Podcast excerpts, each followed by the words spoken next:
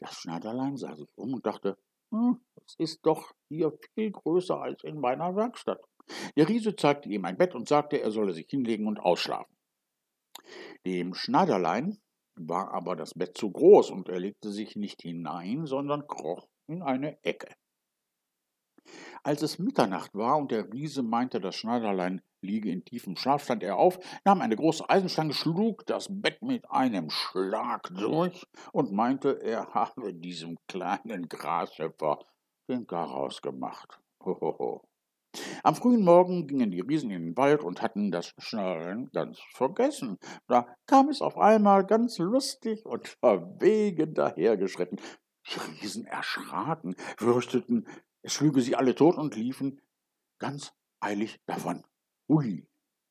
Das Schneiderlein zog weiter, immer seiner spitzen Nase nach. Nachdem es lange gewandert war, kam es in den Hof eines königlichen Palastes, und da es müde wurde, so legte es sich ins Gras und schlief ein. Während es da lag, kamen die Leute, betrachteten es von allen Seiten, das Schneiderlein, und lasen auf dem Gürtel sieben auf einen Streich.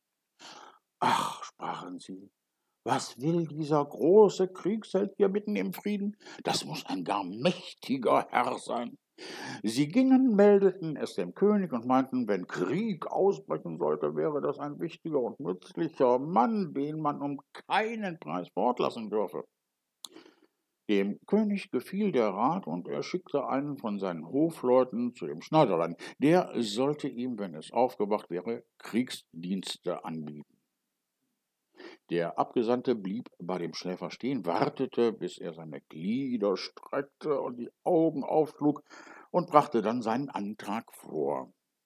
Eben deshalb bin ich ja hierher gekommen, antwortete das Schneiderlein. Ich bin bereit, in des Königs Dienste zu treten. Also wurde er ehrenvoll empfangen und es wurde ihm eine ganz besondere Wohnung, eine besonders schöne, große Wohnung gegeben.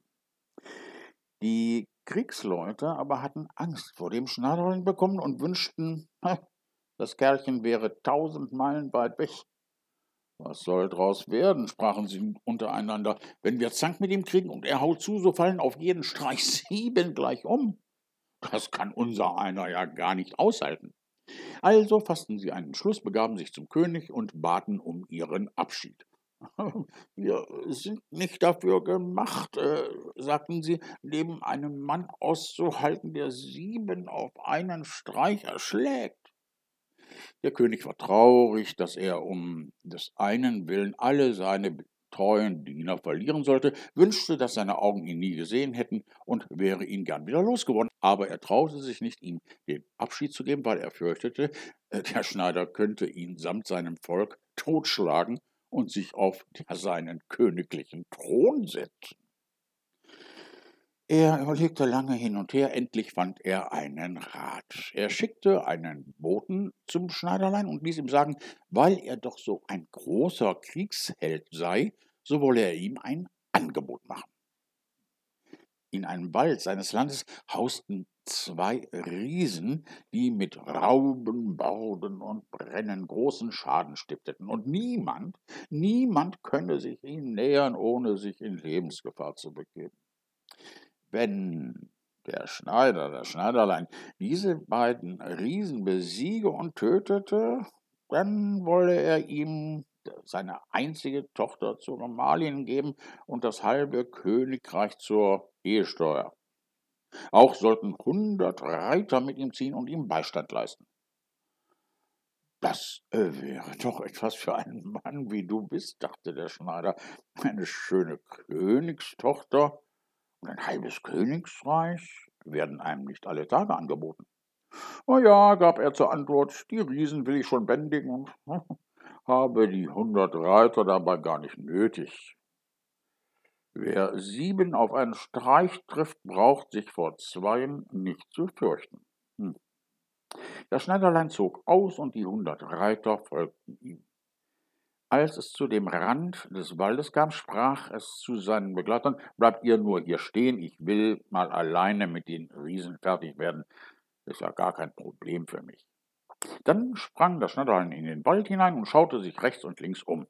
Nach einem Weilchen erblickte er die beiden Riesen. Sie lagen unter einem Baum und schliefen und schnarchten dabei, dass sich die Äste auf und niederbogen. Das Schneiderlein, nicht faul, sammelte beide Taschen voll Steine und stieg damit auf einen Baum. Als er in der Mitte war, rutschte er auf einem Ast voran, bis er gerade über den beiden riesigen Schläfern zu sitzen kam und ließ dem einen Riesen einen Stein nach dem anderen auf die Brust fallen. Der Riese spürte lange nichts, doch endlich wachte er auf, stieß seinen Gesellen an und sprach, Was schlägst du mich? Du träumst, sagte der andere, ich schlage dich nicht. So legten sie sich wieder zum Schlaf, da warf der Schneider auf den zweiten einen Stein herab. Was soll das? rief der andere. Warum bewirfst du mich? Ich bewerfe dich nicht, antwortete der erste und brummte. Sie zankten sich eine Weile herum, doch weil sie müde wurden, ließen sie es gut sein und die Augen fielen ihnen wieder zu. Ja, das Schneiderlein fing sein Spiel von neuem an, suchte den dicksten Stein aus und warf ihn dem ersten Riesen mit aller Gewalt auf die Brust. Das ist so arg, schrie er, sprang wie ein Unsinniger auf und stieß seinen Gesellen gegen den Baum, dass dieser erzitterte. Der andere zahlte das mit gleicher Münze zurück, und sie gerieten in eine solche Wut, dass sie Bäume ausrissen, aufeinander losschlugen, solange bis sie endlich beide zugleich tot auf die Erde fielen. Nun sprang das Schneiderlein hinab. Mein Glück nur sprach es, dass sie den Baum, auf dem ich saß, nicht ausgerissen haben, sonst hätte ich wie ein Eichhörnchen auf einen anderen springen müssen. Er zog sein Schwert und versetzte jedem ein paar tüchtige Hiebe in die Brust, und dann ging er hinaus zu den Reitern und sprach, die Arbeit ist getan, ich habe beiden den Garaus gemacht, aber hart ist es hergegangen. Sie haben in der Not Bäume ausgerissen und sich gewehrt, doch das hilft alles nichts, wenn einer kommt, wie ich, der sieben auf einen Streich erschlägt. Seid ihr denn nicht verwundet? fragten die Reiter. Mir ist nichts geschehen, antwortete der Schneider. Kein Haar haben sie mir gekrümmt. Die Reiter wollten ihm keinen Glauben schenken und ritten in den Wald hinein. Da fanden sie die Riesen in ihrem Blute liegend, und ringsherum lagen die ausgerissenen Bäume. Das Schneiderlein verlangte von dem König die versprochene Belohnung, den aber reute schon sein Versprechen, und er überlegte aufs Neue, wie er sich den Helden vom Halse schaffen könnte. Äh, ehe du meine Tochter und das halbe Reich erhältst, sprach er zu ihm, musst du noch eine Heldentat vollbringen. In dem Wald, da läuft auch so ein Einhorn herum, das großen Schaden anrichtet. Das musst du erst einfangen. Vor einem Einhorne fürchte ich mich doch noch weniger als vor zwei Riesen. Sieben auf einen Streich, das ist meine Sache. Er nahm sich einen Strick und eine Axt mit, ging hinaus in den Wald und ließ abermals die Männer, welche ihm zugeordnet waren, draußen warten. Er brauchte nicht lange zu suchen, das Einhorn kam bald daher und sprang geradezu auf den Schnadder los, als wollte es ihn ohne Umstände aufspießen. Sachte, sachte, sprach er, so geschwind geht das nicht. Er blieb stehen und wartete, bis das Tier ganz nah war, dann sprang er rasch hinter einen Baum. Das Einhorn rannte mit aller Kraft gegen den Baum und spießte sein Horn so fest in den Baumstamm, dass es nicht genug Kraft hatte, es wieder hinauszuziehen, und so war es gefangen, das Einhorn.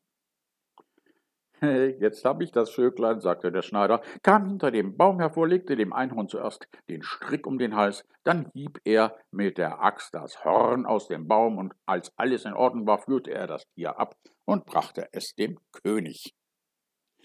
Äh, der König wollte ihm den versprochenen Lohn immer noch nicht geben, und äh, so stellte er eine dritte Forderung. Der Schneider sollte ihm vor der Hochzeit erst ein Wildschwein fangen, das in dem Wald großen Schaden verursache. Die Jäger sollten ihm Beistand leisten. Ja, Wildschweine machen heutzutage immer noch ziemlich viel Quatsch und graben ganze Gärten um. Gerne, sprach der Schneider, das ist ein Kinderspiel. Die Jäger nahm er nicht mit in den Wald und sie waren damit wohl zufrieden, denn das Wildschwein hatte sie schon mehrmals so empfangen, dass sie keine Lust hatten, ihm nachzustellen. Als das Schwein den Schneider sah, lief es mit schäumendem Maule und wetzenden Zähnen auf ihn zu und wollte ihn zur Erde werfen. Der flinke Held aber sprang in eine Kapelle, die in der Nähe war, und gleich oben zum Fenster in einem Satz wieder hinaus.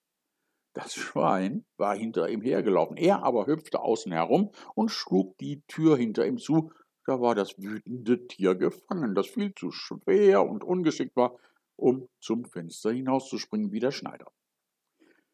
Das Schneiderlein rief die Jäger herbei, die mussten den Gefangenen mit eigenen Augen sehen.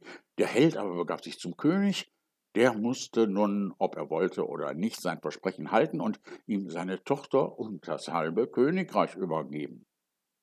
Hätte er gewusst, dass kein Kriegsheld, sondern ein Schneiderlein vor ihm stand, es wäre ihm noch mehr zu Herzen gegangen. Die Hochzeit wurde also mit, großer Pracht und kleiner Freude gehalten und aus einem Schneider wurde ein König gemacht. Nach einiger Zeit hörte die junge Königin in der Nacht, wie ihr Gemahl im Traume sprach, Junge, mach mir die Jacke und flick mir die Hosen, oder ich will dir die Elle über die Ohren schlagen. Da merkte sie, in welcher Gasse der junge Herr geboren war, klagte am anderen Morgen ihrem Vater ihr Leid und bat, er möge sie von dem Manne befreien, der nichts anderes als ein Schneider sei. Der König sprach ihr Trost zu und sagte, Lass in der nächsten Nacht deine Schlafkammer offen, meine Diener sollen draußen stehen und wenn er eingeschlafen ist, hineingehen, ihn binden und auf ein Schiff tragen, das ihn in die weite Welt entführt. Die Frau war damit zufrieden, des Königs Waffenträger aber, der alles mit angehört hatte, war dem jungen Herrn gewogen und verriet ihm den bösen Plan. Hm, hm, dem Ding will ich einen Riegel vorschieben, sagte das Schneiderlein. Abends legte er sich zur gewöhnlichen Zeit mit seiner Frau ins Bett. Als sie glaubte, er sei eingeschlafen, stand sie auf, öffnete die Tür und legte sich wieder hin. Das Schneiderlein, das nur so tat, als wenn es schliefe, fing an, mit heller Stimme zu rufen. Junge, mach mir die Jacke und flick mir die Hosen. Ich habe sieben mit einem Streich getroffen, zwei Riesen getötet, ein Einhorn fortgeführt und ein Wildschwein gefangen und sollte mich vor denen fürchten, die draußen vor der Kammer stehen und auf mich warten? Als diese den Schneider so sprechen hörten, überkam sie eine große Furcht, eine Angst.